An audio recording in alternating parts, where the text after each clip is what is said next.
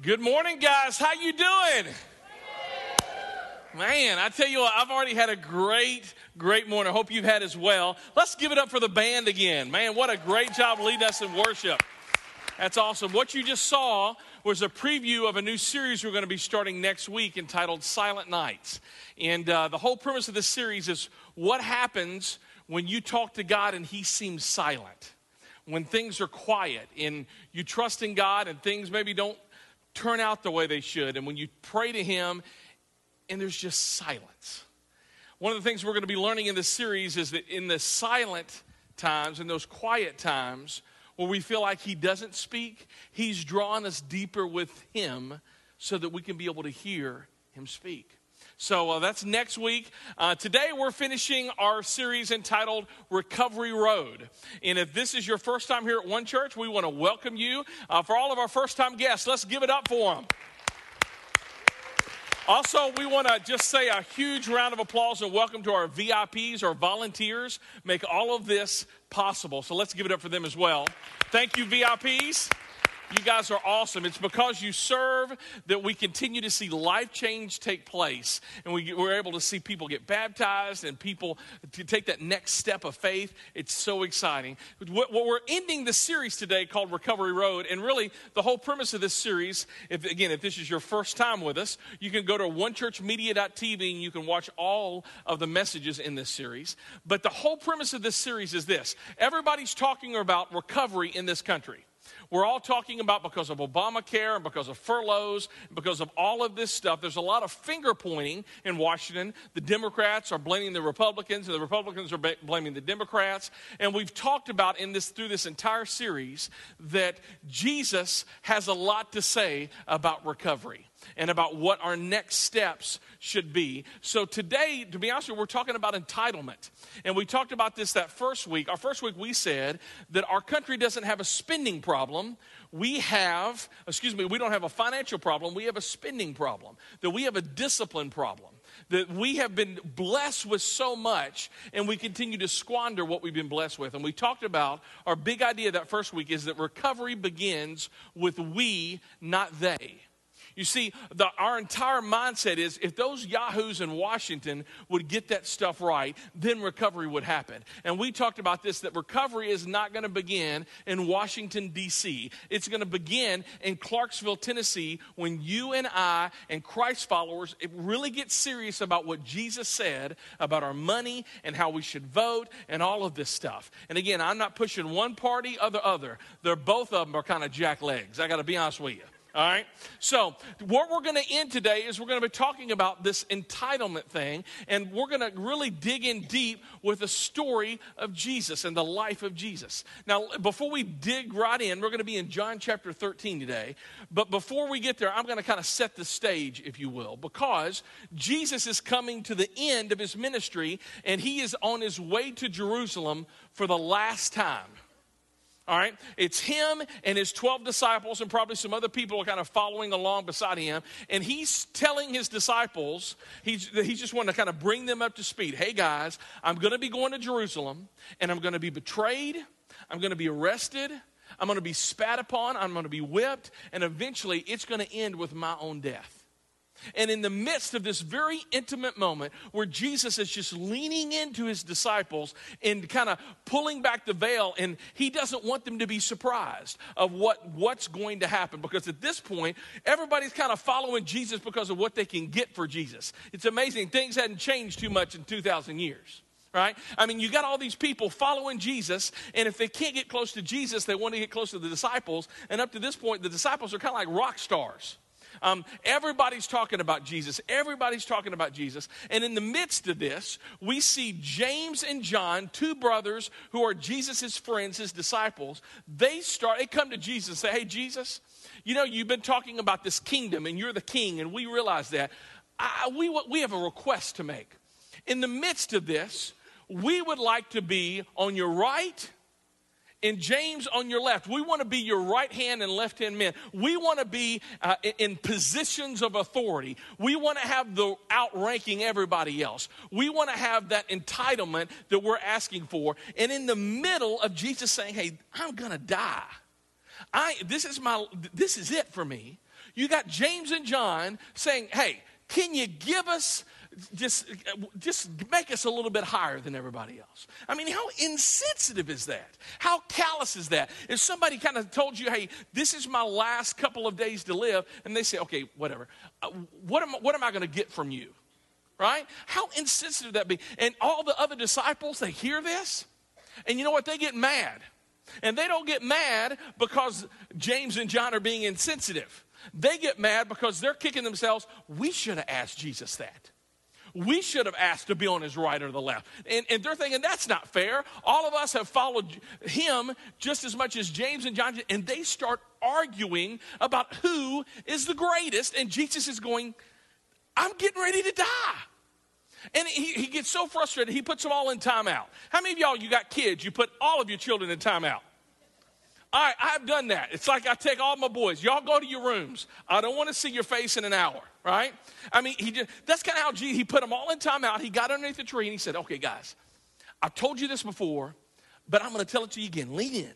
So they lean in. He says, Jesus says, you know how you know how the Gentiles, when they get into authority and, and, and kind of other rulers and, and pagan rulers of this, when they get into authority, they kind of like lord it over you and they kind of make sure that you serve them and that they're entitled and they kind of do whatever they want to do, this special entitlement. You know how when, um, when people come into power and they kind of line their own nest and people have to serve them and they're kind of the, the, the big dogs, you know how that?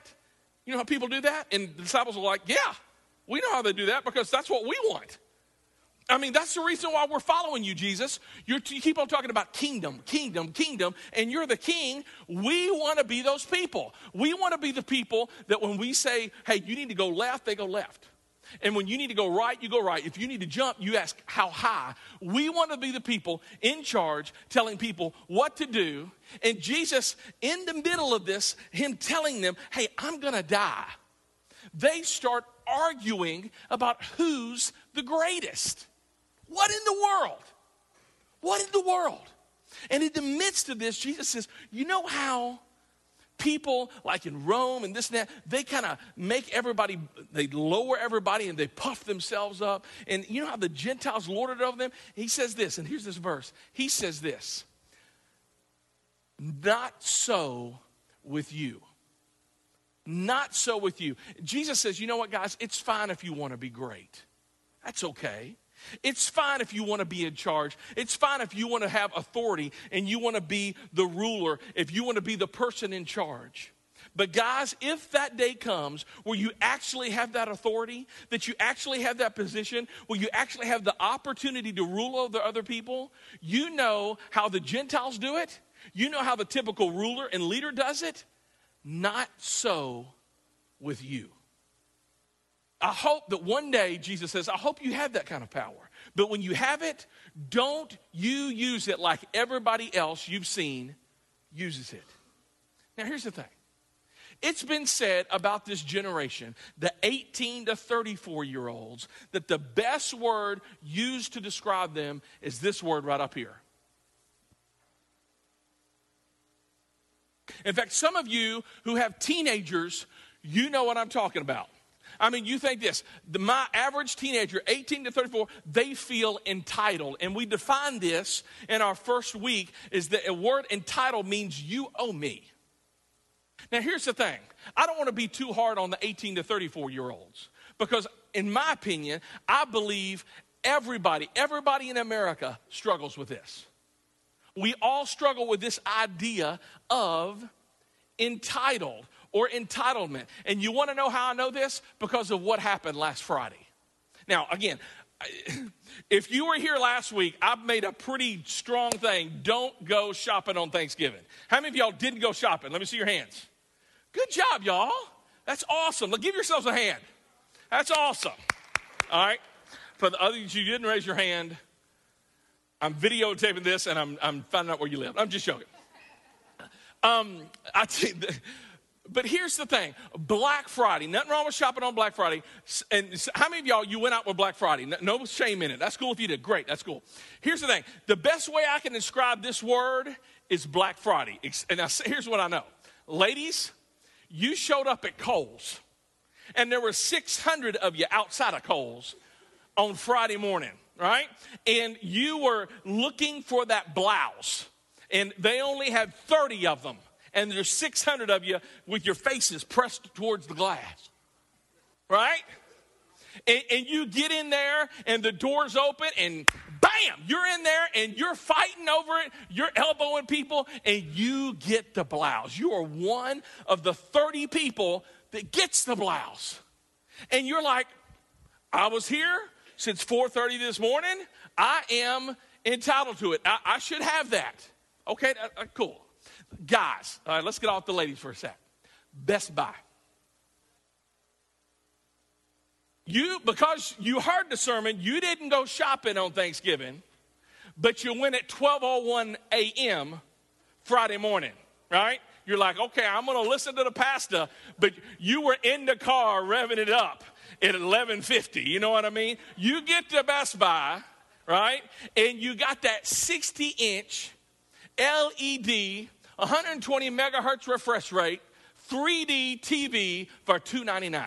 Are you out of your mind? And you're there, and, and there's like 60 guys, and they only have two TVs right? And you're there at 1201 a.m. Friday morning, and you are right there, and there is hundreds of people there. And they open up the doors, and you go through, and people are grabbing this TV, that TV. You don't even know what TV you got. You just grab something. It's under yard. There's people brought their own tools so that they could take the TV, display TVs off the wall. Just saying, it gets nuts. And why? Because You've earned it. I mean, you've been there, you paid your dues, you got there at 12:01 a.m. and you're entitled to it. Now, here's the thing. I want us to kind of just spend some time with this. Because if you're a Christian, if you're a church person, if you can imagine Jesus walking into Best Buy, I know that may be a little bit of a stretch. Can you imagine Jesus walking into Kohl's, ladies? And as you fight it out over those blouses, as you're fighting it out over those 60 inch TVs, Jesus trying to sort all of that out, what would Jesus say in that situation to you? What would Jesus say? Would he take the blouse that, uh, that you kind of fighting over, and would he do what Solomon did and like cut it in half and say, You take one, the other person take the other?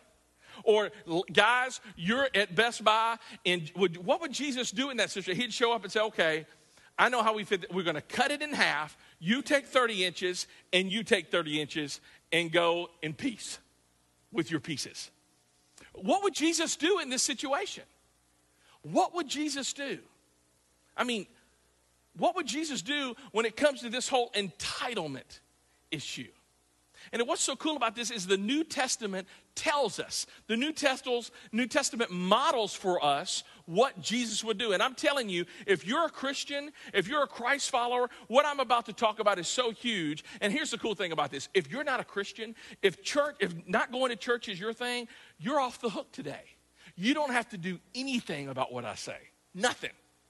But if you're a Christian, we have to do what Jesus modeled for us to do. And here's the cool thing about that if we did it, it just might change our world, and it will definitely change your world. I mean, Jesus would walk into those environments where we are asking ourselves, what are we entitled to? And even in our money situations, where how much taxes should we pay? Or here's the new question how much of your money do you deserve to keep? Which means, how much of your money are you entitled to keep? And how much is the government going to take? How, if Jesus walked into that situation, what would he say? And here's the thing we're asking, I think, the wrong question. We're asking this question What am I entitled to? Here is the question I think Jesus would ask, and it's on the screen. What will you do with what you're entitled to? See, that's a better question. And I think that's the question that Jesus, if he walked into those situations, he would ask that What are you going to do with what you're entitled to? Now, again, Christians, if we could just get this right, we could change our country. If, and if just the Christians could get this right, it could change the reputation of the church. If we could get this right, we could be able to move the church out of the margins of society and make it front and center again. And if we could just get this thing right, wouldn't it be extraordinary? This, this is just basic Christian teaching. And again, it's what Jesus modeled. Because everybody wants to know whose side are you on? Are you Democrat? Are you Republican? Are you on the left? Are you on the right? And let me tell you, I don't think Jesus cares about any about don- donkeys or elephants. Jesus didn't come to take sides, he came to take over. And if you're over here arguing about Republicans, Democrats, donkeys, elephants, you have your sights way too low. Because Jesus says, I want to do something that's bigger than those two parties. You're both wrong, Jesus would say. I don't care what you think you're entitled to. The question is, what are you going to do with what you're entitled to? And the answer to that question, if we answer that correctly, the world changes. Our world changes. It changed in the first century. Christians who had nothing within 300 years toppled a Roman Empire, not with an army, but through their generosity. Now, Jesus modeled it in the most extreme way in John chapter 13. It's Thursday night. He's at the end of his life. This is going to be the last night he's alive before he's crucified in just 12 short hours, he's going to be hanging on a cross. So he is with his disciples his last night, Thursday evening, in an upper room, and they're celebrating Passover. Now, what is Passover? It's this Jewish holiday where they celebrated the death angel passing over um, the homes in Egypt uh, where they would put the blood on the doorpost and the angel wouldn't strike the firstborn dead. This is a scary story. This is not a story you tell your children right before you go to bed at night, right? Hey, you know, the angel of death's going to get you. Good night. right? You don't, I mean, it's just kind of a scary story.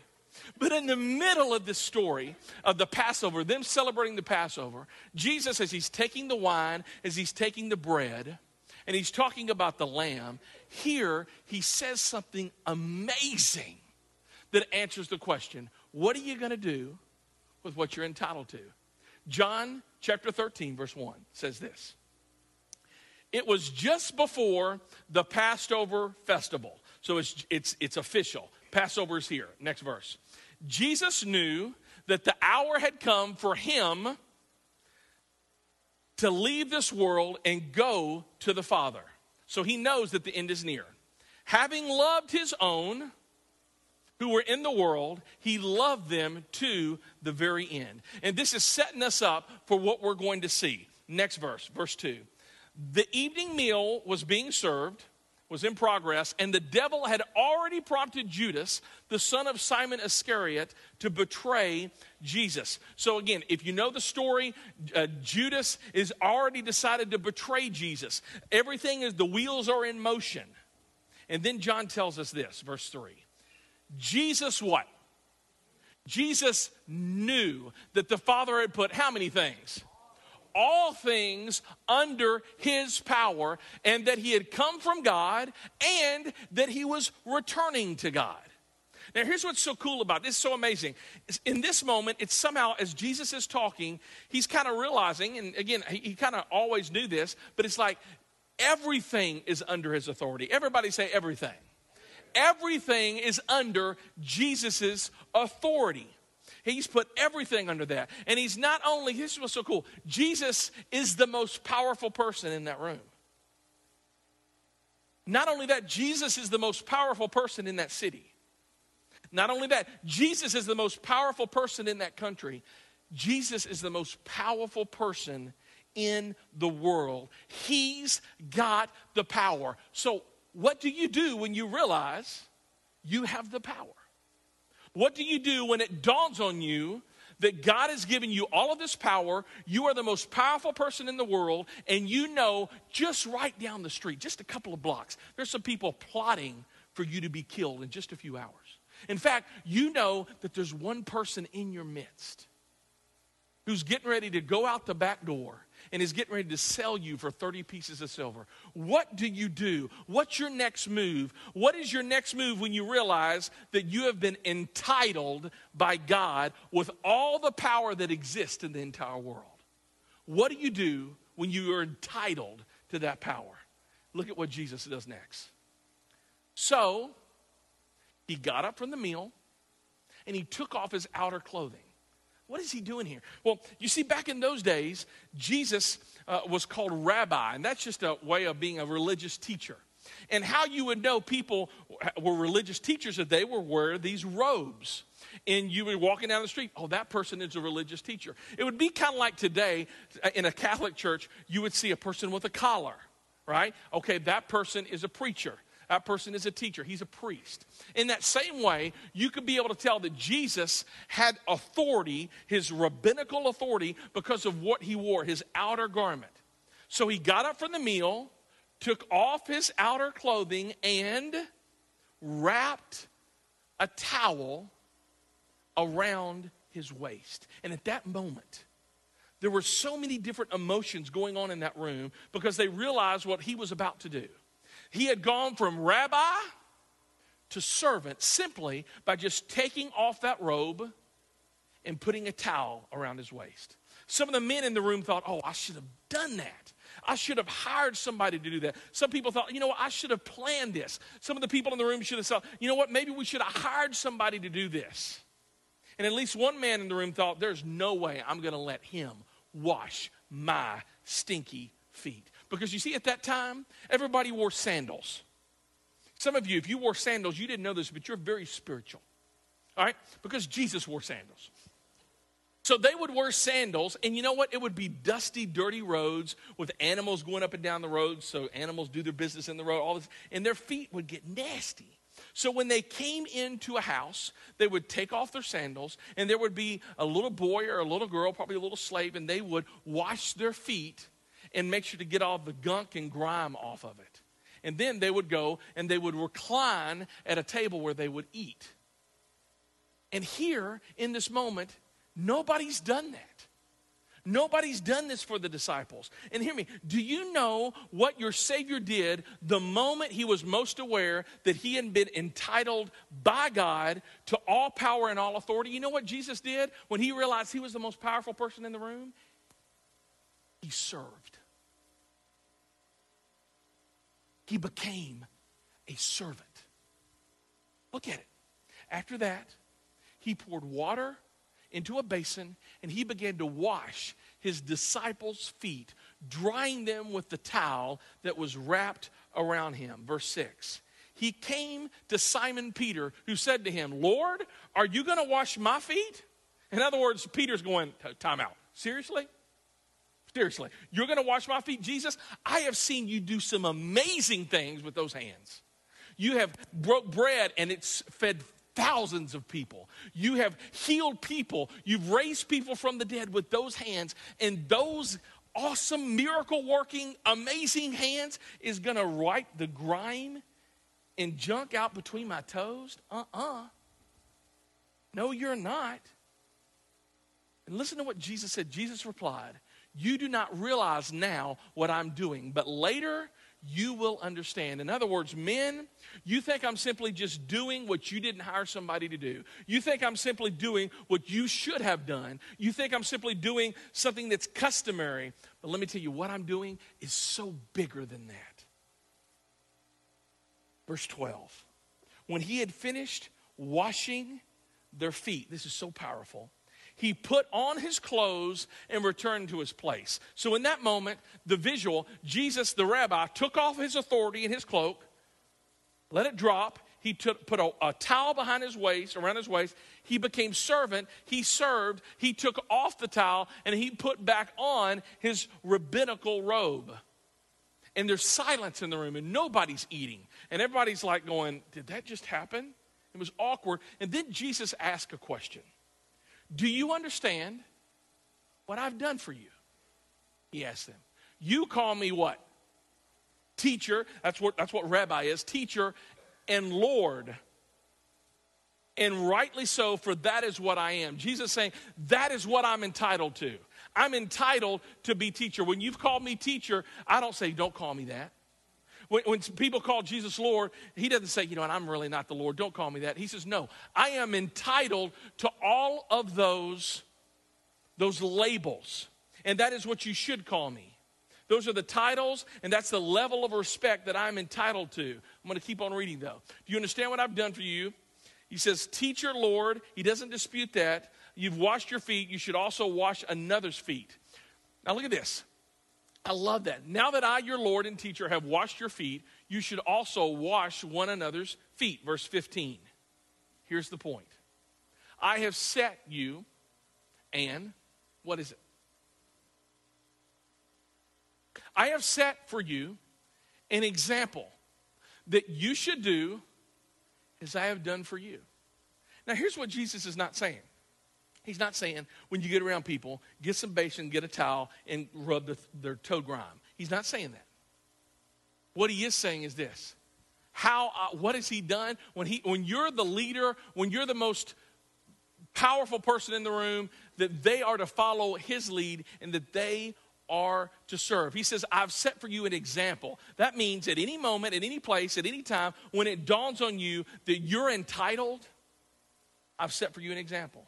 If you ever wonder what you should do with the entitlement of time that you have, the entitlement of money, the entitlement of influence, entitlement of power, that entitlement, entitlement of possession, you need to ask yourself, what am I supposed to do with an entitlement that He's given me? I've set for you an example that you should do as I have done for you. Now, Christians, Christians, Christians, these are our marching orders. You don't have to be a Bible scholar to understand this. You don't have to be able to know and exegete forms of Greek and Hebrew to understand this. He could not have made it any clearer to the people sitting in that room and the people sitting in this room for us today. The question is not, what are you entitled to? The question, the better question is this what will you do to leverage what you're entitled to for the sake of those who are less entitled? That's the question. What, are, what you got, how are you going to leverage that to help out the people who don't have anything? James said it this way that real religion, that a real church person, what they're going to do is they're going to help the widows and the orphans. They're going to help people who cannot help themselves. My friends, that should be the reputation of the church in our community and in the world. But when people think of church, that's usually not what they think of. They think of a church, they think of hypocrites, they think of people who are just trying to build these big buildings or edifices, whatever. But they don't think of that. What they should what should they think of when they think of church? They should think, you know what, I don't believe what they believe, but I'm glad they're in this community. You know, people should be able to say, you know what, I don't, I don't bind all the Jesus stuff. I don't, I don't, but I hope my daughter marries a Christian. You know, I hope my son marries somebody like that. You know what? I, I don't understand the whole theology of it. I don't know if I even believe the Bible, but you know what? I hope I, I hope I can hire somebody like that because they have great standards and they don't, they're not on Facebook or on Candy Crush while they're at the job but they actually do what they say they're going to do. I don't believe in all the Jesus stuff, but man, I sure am glad that that church is in my community, and I'm glad when they get rich because it helps everybody else. That's what people should be saying about us, but that's not what they say.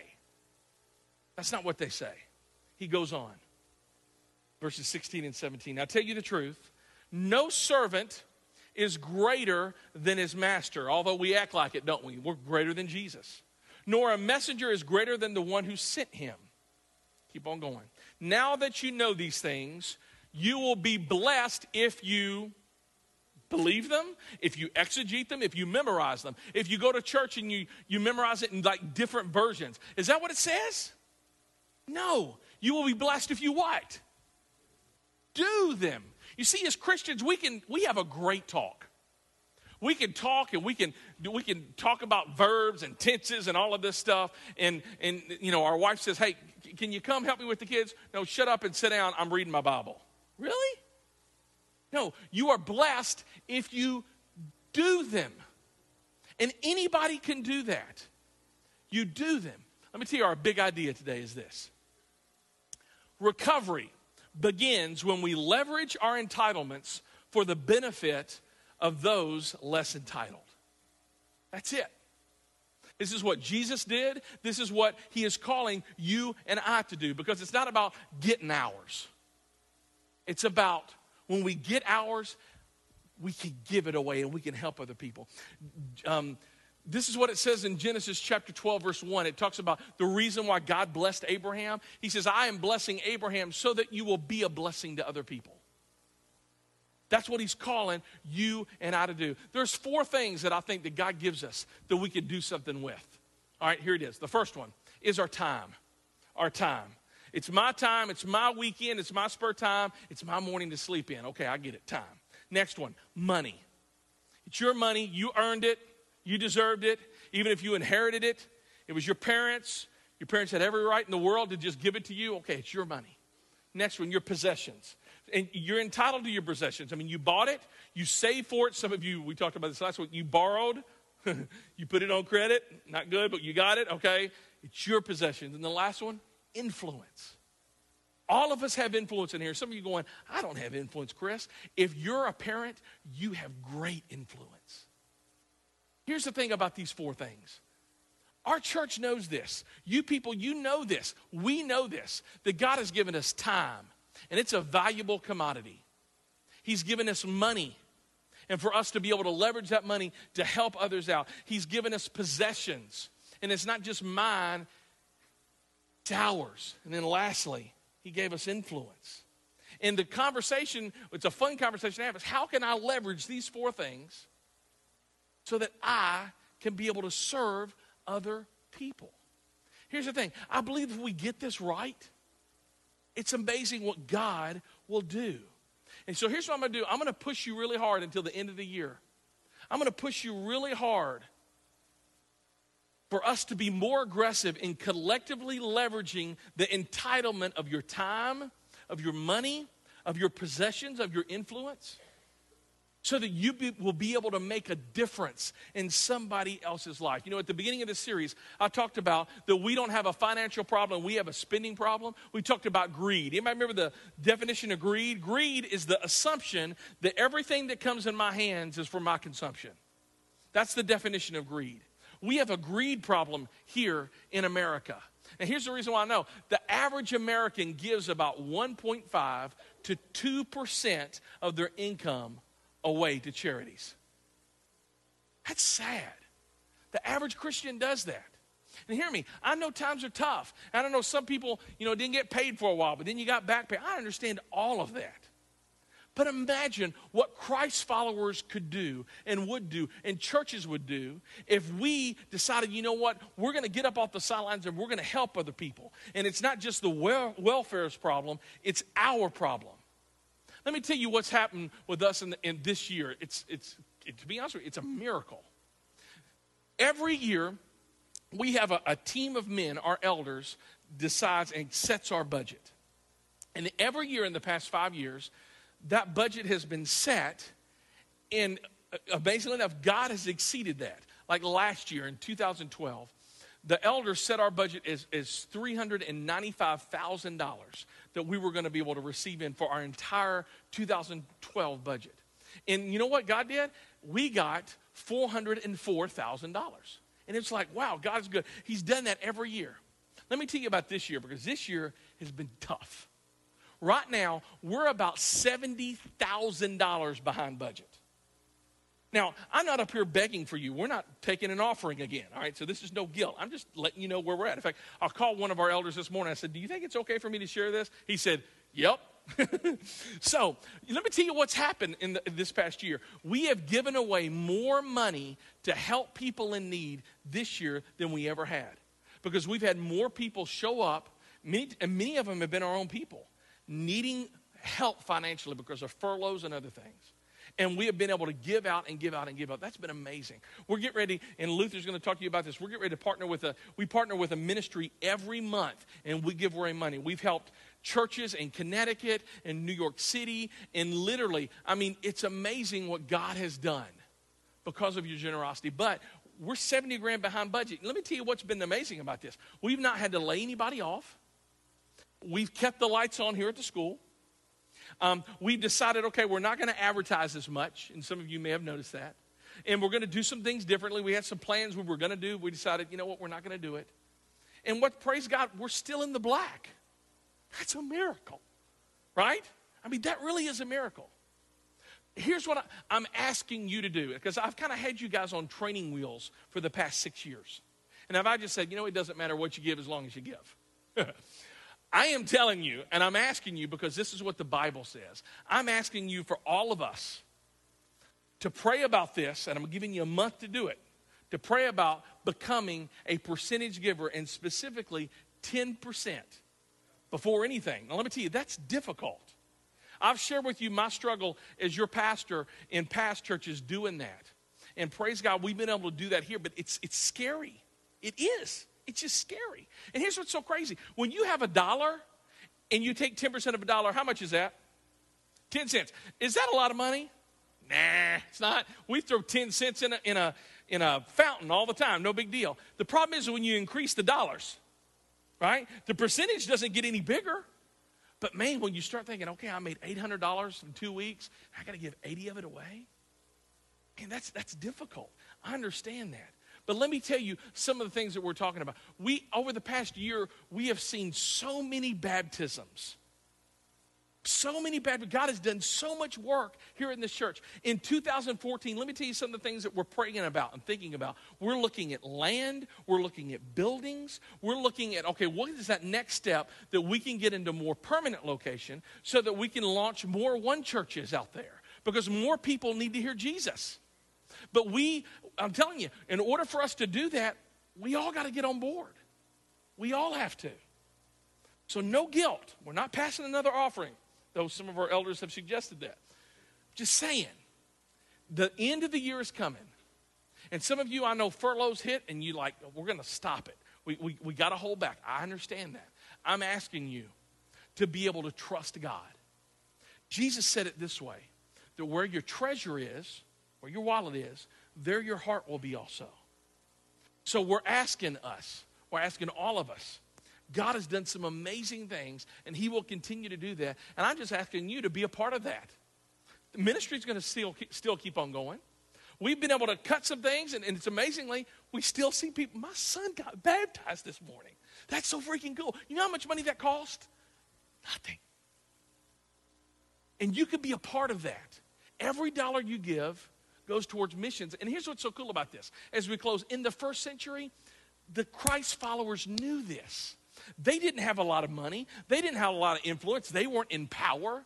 But let me tell you what they did they leveraged what they had, what they were entitled to, to, with people who were had no entitlement and they gave it to them nothing was their own they shared and when the romans when they had a baby and they didn't want the baby they would throw the baby down by the riverbank and the christians would come and scoop up that child and raise that child like they were very own and some of you, you know what that means. I mean, I, I, we have people in here like um, Christy and Kevin Palmer who continue to help foster kids all around them. You, you, can see their family, it continues to grow. They're like our age, and they got two year olds and three year olds just always coming about. Praise God. We got people like Luther and Rhonda who's always, man, their heart is for adoption because there's so many kids out there. Remember what James says? Real religion is when you care for the orphans and the widows. It's not about stained glass. It's not about anything. It's about the church being the church. And if the church was the church, maybe our community would be more apt to follow Jesus. Because I believe that most people love Jesus, they just have a problem with the church. Last verse, and I'm, I'm done. Mark 10 45. This is how Jesus said it.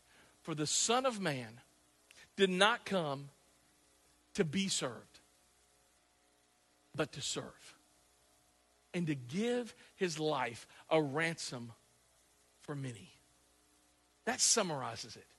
I believe our marching order is, is Christian, that our marching order is Christians, that if we would just do this one thing well, our nation will recover. And Christians, the church, will have led the way, and not to our glory, but to the glory of our gracious God, whom we love and serve and we've, everything's been created by Him and for Him, who's given us so much stuff. So I'm just going to ask you to pray next year, it's coming.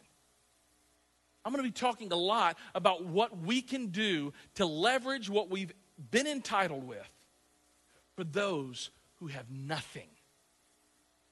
Nothing. People are at home. 88% of people in Clarksville, Montgomery County are at home right now. And they don't think that church is worth showing up and coming to. We want to change that. You want to change that. Some of you are here and you have you've been in that tank, you've been baptized, you've seen God do some amazing things. Just because somebody leveraged what they had. Let's answer some questions and we're done. What do you do when you have served and your service is misused? And how do you keep serving without resentment or regret? That's a great question. And uh, what I'm going to tell you is probably not going to be really easy. And by the way, I don't know who wrote, who wrote this, so um, I'm not getting on to you. Who did you do it for? Who did you do it for? Did you do it to be recognized? Did you do it for so that somebody would be able to see you? Or did you do it for Jesus Christ? Ask the question, what did Jesus do? Was he ever served and was he ever taken advantage of? Absolutely. Did people always say thank you to him? Absolutely not. So I would just say that hopefully that didn't happen here, or maybe it happened another, or maybe it did. I'm just telling you, every church is jacked up. Every church is really screwed up. All right? When you find a perfect church, don't join it because you will screw it up. I'm telling you. Just telling you. But my question is who did you do it for? If you, if you do it for Jesus, even if you give more than you receive, isn't that what our Savior did on the cross? I don't know, I'm just saying. That's getting crazy. All right. Um, Christ died for me, I should die for another. Likewise, he was the Lord and teacher of those whose feet that he washed. Do I need to be in some way above whom I choose to die for? And I don't think any of us are above anyone. You know, you may have different titles and all this stuff, different ranks on your chest. I understand that. But again, if your rank is higher on your chest, you got to realize the only reason God has put you there is so that you can serve. That's it. All right, here's another one. Uh, Jesus would do the whole loaves and fishes thing with the 60 inch TVs. I'm telling you, all right, I don't even know what to do about that. So I do love our people. I tell you what, you guys are awesome. So let me pray and we'll be done for today. All right. Dear God, we thank you so much, Lord, for how you love us. And God, I thank you so much, God, that you have entrusted us with so very much. That we who live here in America, we are rich beyond comparison, even when our bank account says otherwise. We are blessed. I pray, Lord, that you uh, would show us that the reason why you've blessed us is so that we will be a blessing to other people.